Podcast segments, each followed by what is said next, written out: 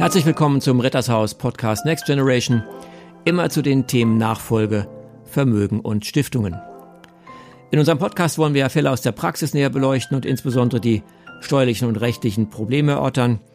Heute begrüße ich herzlich Verena und Marco. Schön, dass ihr dabei seid. Hallo Werner, hallo Marco. Hallo Verena, hallo Werner. So, dann gucke ich mal heute, was unser Buzzer sagt.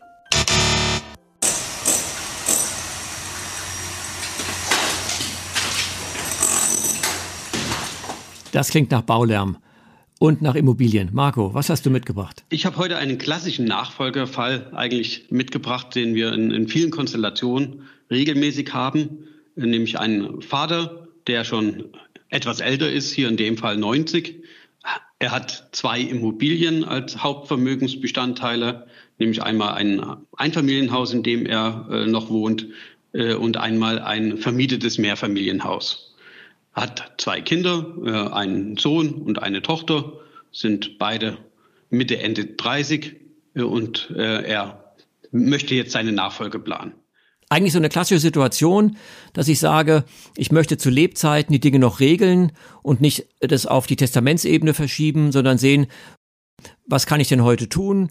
Kann ich vielleicht die Immobilien dem einen Kind und dem anderen Kind geben? Das ist so die Ausgangslage.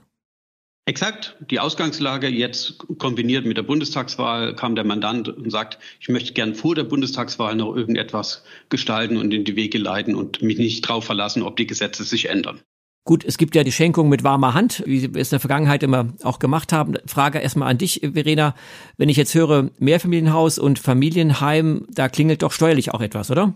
Absolut, gerade wenn es zwei Kinder sind. Einer bekommt vielleicht das Familienheim, der andere bekommt das Mehrfamilienhaus. Da hat der, der das Familienheim bekommt, unter Umständen steuerlich einen ganz tollen Vorteil. Warum?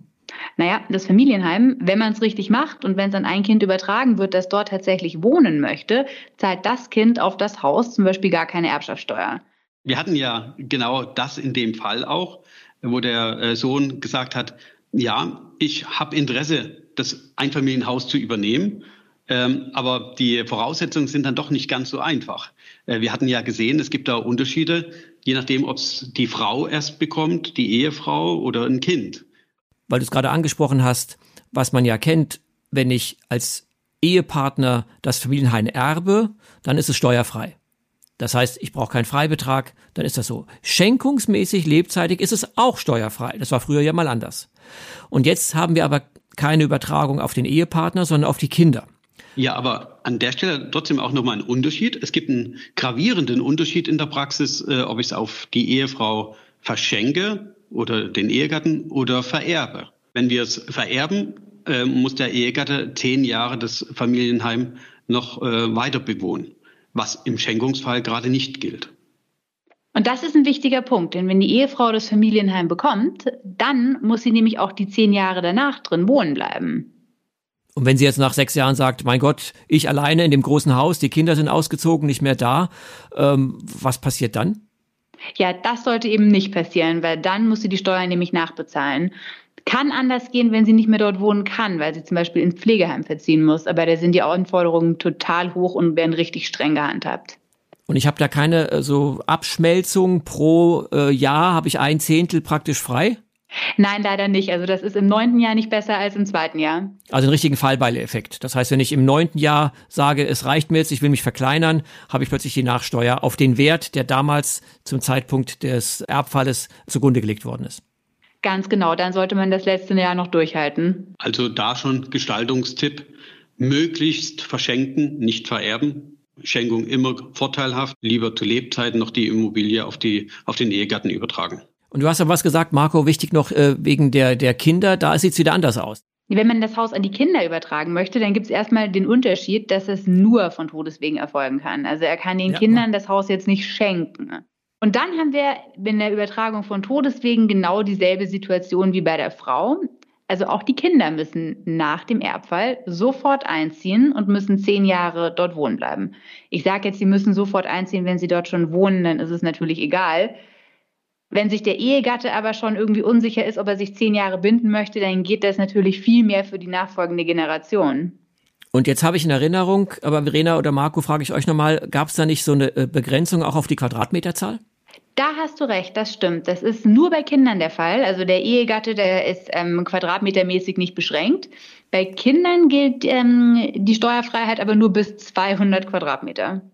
Das heißt, wenn die Villa größer ist, 1000 Quadratmeter oder 500 Quadratmeter, dann zahle ich für die überschießenden Quadratmeter ganz normal die Schenkung und Erbschaftssteuer. Genau, also das heißt nicht, dass wenn das Haus 201 Quadratmeter groß ist, dann die komplette Steuerbefreiung hinfällig wird, sondern wirklich nur auf den Teil, der über die 200 Quadratmeter hinausgeht, auf den wird dann aber die Steuer festgesetzt.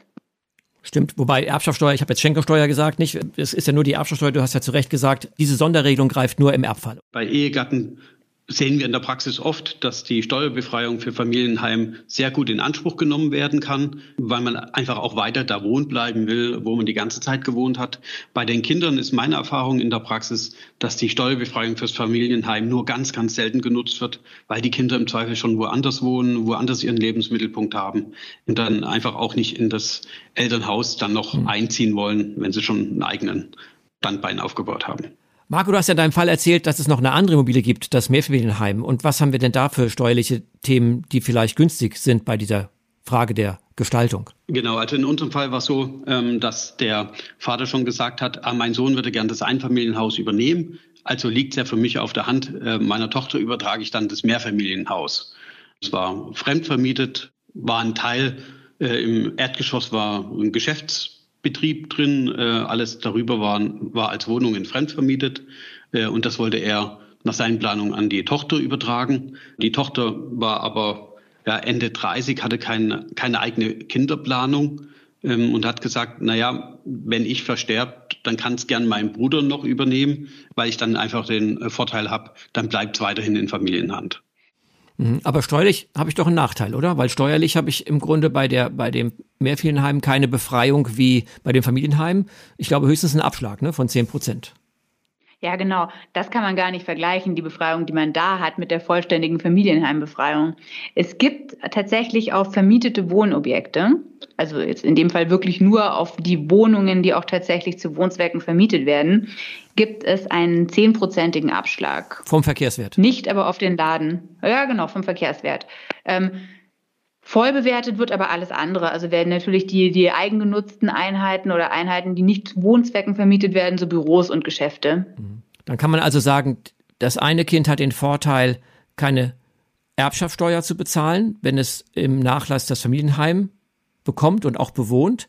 Auf der anderen Seite hat das andere Kind nur eine geringe Verschonung, nämlich bei vermieteten Wohnungen 10 Prozent, dafür aber Mieterträge. Genau, und das war in dem Fall eben auch ein Punkt, den wir dann auch angesprochen hatten, dass es einen Unterschied geben kann bei der Belastung. Hier hatten wir dann die Idee, dass vom sonstigen Vermögen vom Vater, da war auch noch sonstiges Vermögen da, nicht so viel wie die Immobilien im Wert waren, aber trotzdem einiges noch da, äh, dass er dann als Teilungsanordnung auch festgelegt hat, dass dann seine Tochter als Ausgleich für diese steuerliche Mehrbelastung eine entsprechende Zahlung erhält.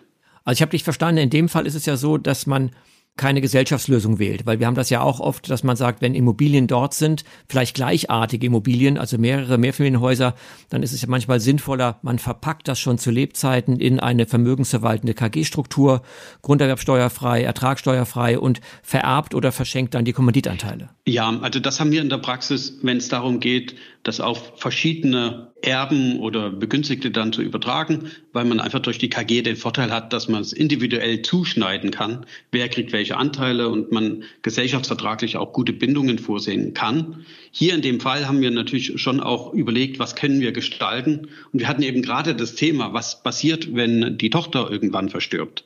Und da haben wir eben das große steuerliche Thema, dass wenn dann die Tochter verstirbt und wir gestalten nicht und ihr Bruder erbt, dann sind wir in einer schlechteren Steuerklasse. Dann sind wir nicht mehr in Steuerklasse 1, sondern Steuerklasse 2. Steuersätzen, die dann schon deutlich höher sind und bis 30 Prozent auch gehen. Das geht dann sogar hoch bis 43 Prozent in der Steuerklasse 2. Gut, und hängt natürlich ab von dem Wert der Immobilien, die dort in, in dem Nachlass sind. Was kann man jetzt optimieren? Habt ihr da Ideen entwickelt? Ja, äh, wir haben uns in dem Fall angeschaut, wie wäre es, wenn wir bestimmte Niesbrauchsregelungen vorsehen? So gerade was man auch oft macht bei Immobilien, ist zu sagen, derjenige, der es überträgt, hier der Vater, behält sich den Niesbrauch vor.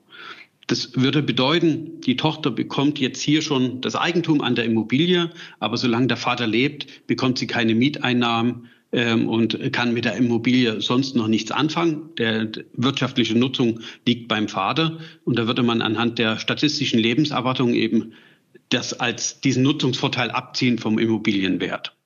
Das ist ja schon mal ganz gut, aber jetzt hast du ja gesagt, der Vater ist schon relativ alt, wenn ich es richtig verstanden habe, so mit 90 Jahren. Ist der Abzug denn da noch so groß, dass sich das lohnt?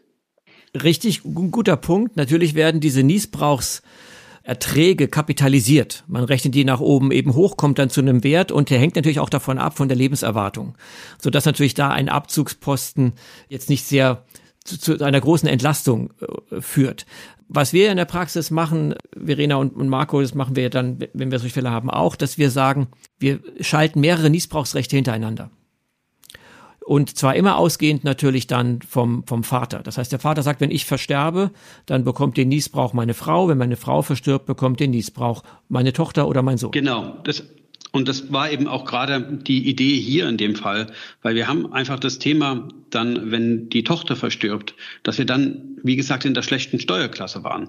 Also haben wir gesagt, macht es dann nicht Sinn, dass die Tochter nicht den ganzen Immobilienwert versteuert, sondern nur den Nutzungsvorteil, den sie in der Zeit hat. Äh, von daher war unser Ansatzpunkt in dem Fall zu sagen, der Vater überträgt die Immobilie nicht auf die Tochter, sondern auf seinen Sohn und behält sich einen Niesbrauch vor und wendet seiner Tochter nur den Niesbrauch zu. Dann muss seine Tochter im Todesfall eben nur den Niesbrauch versteuern. Und wenn sie verstirbt, dann bekommt ihr Bruder den, die Nutzung aus der Immobilie, aber eben steuerlich gesehen schon vom Vater zugewandt, also in der besseren Steuerklasse und mit dem ganzen Abzug für die Niesbrauchsbelastungen. Oder wenn man eine Generation überspringen will, sogar schon an die Enkelkinder. Äh, ich wollte eins noch, glaube ich, erwähnen, dass das ja wichtig ist, nicht wenn wir diese aufschiebend auf den Tod befristeten Niesbrauchsrechte hintereinander geschaltet haben, die werden jetzt natürlich ähm, bei der Bewertung nicht berücksichtigt, weil natürlich das Niesbrauchsrecht erst dann steuerlich abgezogen werden kann, wenn es entstanden ist. Und es entsteht natürlich immer erst dann, wenn ein Todesfall in der Kette eingetreten ist. Deswegen, glaube ich, wichtiger Hinweis hier, dass diese aufschiebend befristeten Niesbrauchsrechte schon bewertet werden können, aber dann mit Gutachten. Und das ist auch vom BFH so bestätigt worden. Das heißt, für die Tochter, die jetzt dann irgendwann den Niesbrauch an den Mieterträgen bekommen wird, muss die den Niesbrauch, denn bei ihr entsteht er ja, muss sie ihn dann sofort versteuern oder hat sie dafür ein bisschen Zeit? Weil sie kriegt ja das Geld auch nicht auf einmal. Ja, das stimmt. Sie kann einen Antrag stellen und dann bekommt sie die Steuerlast auf sieben Jahre gestundet.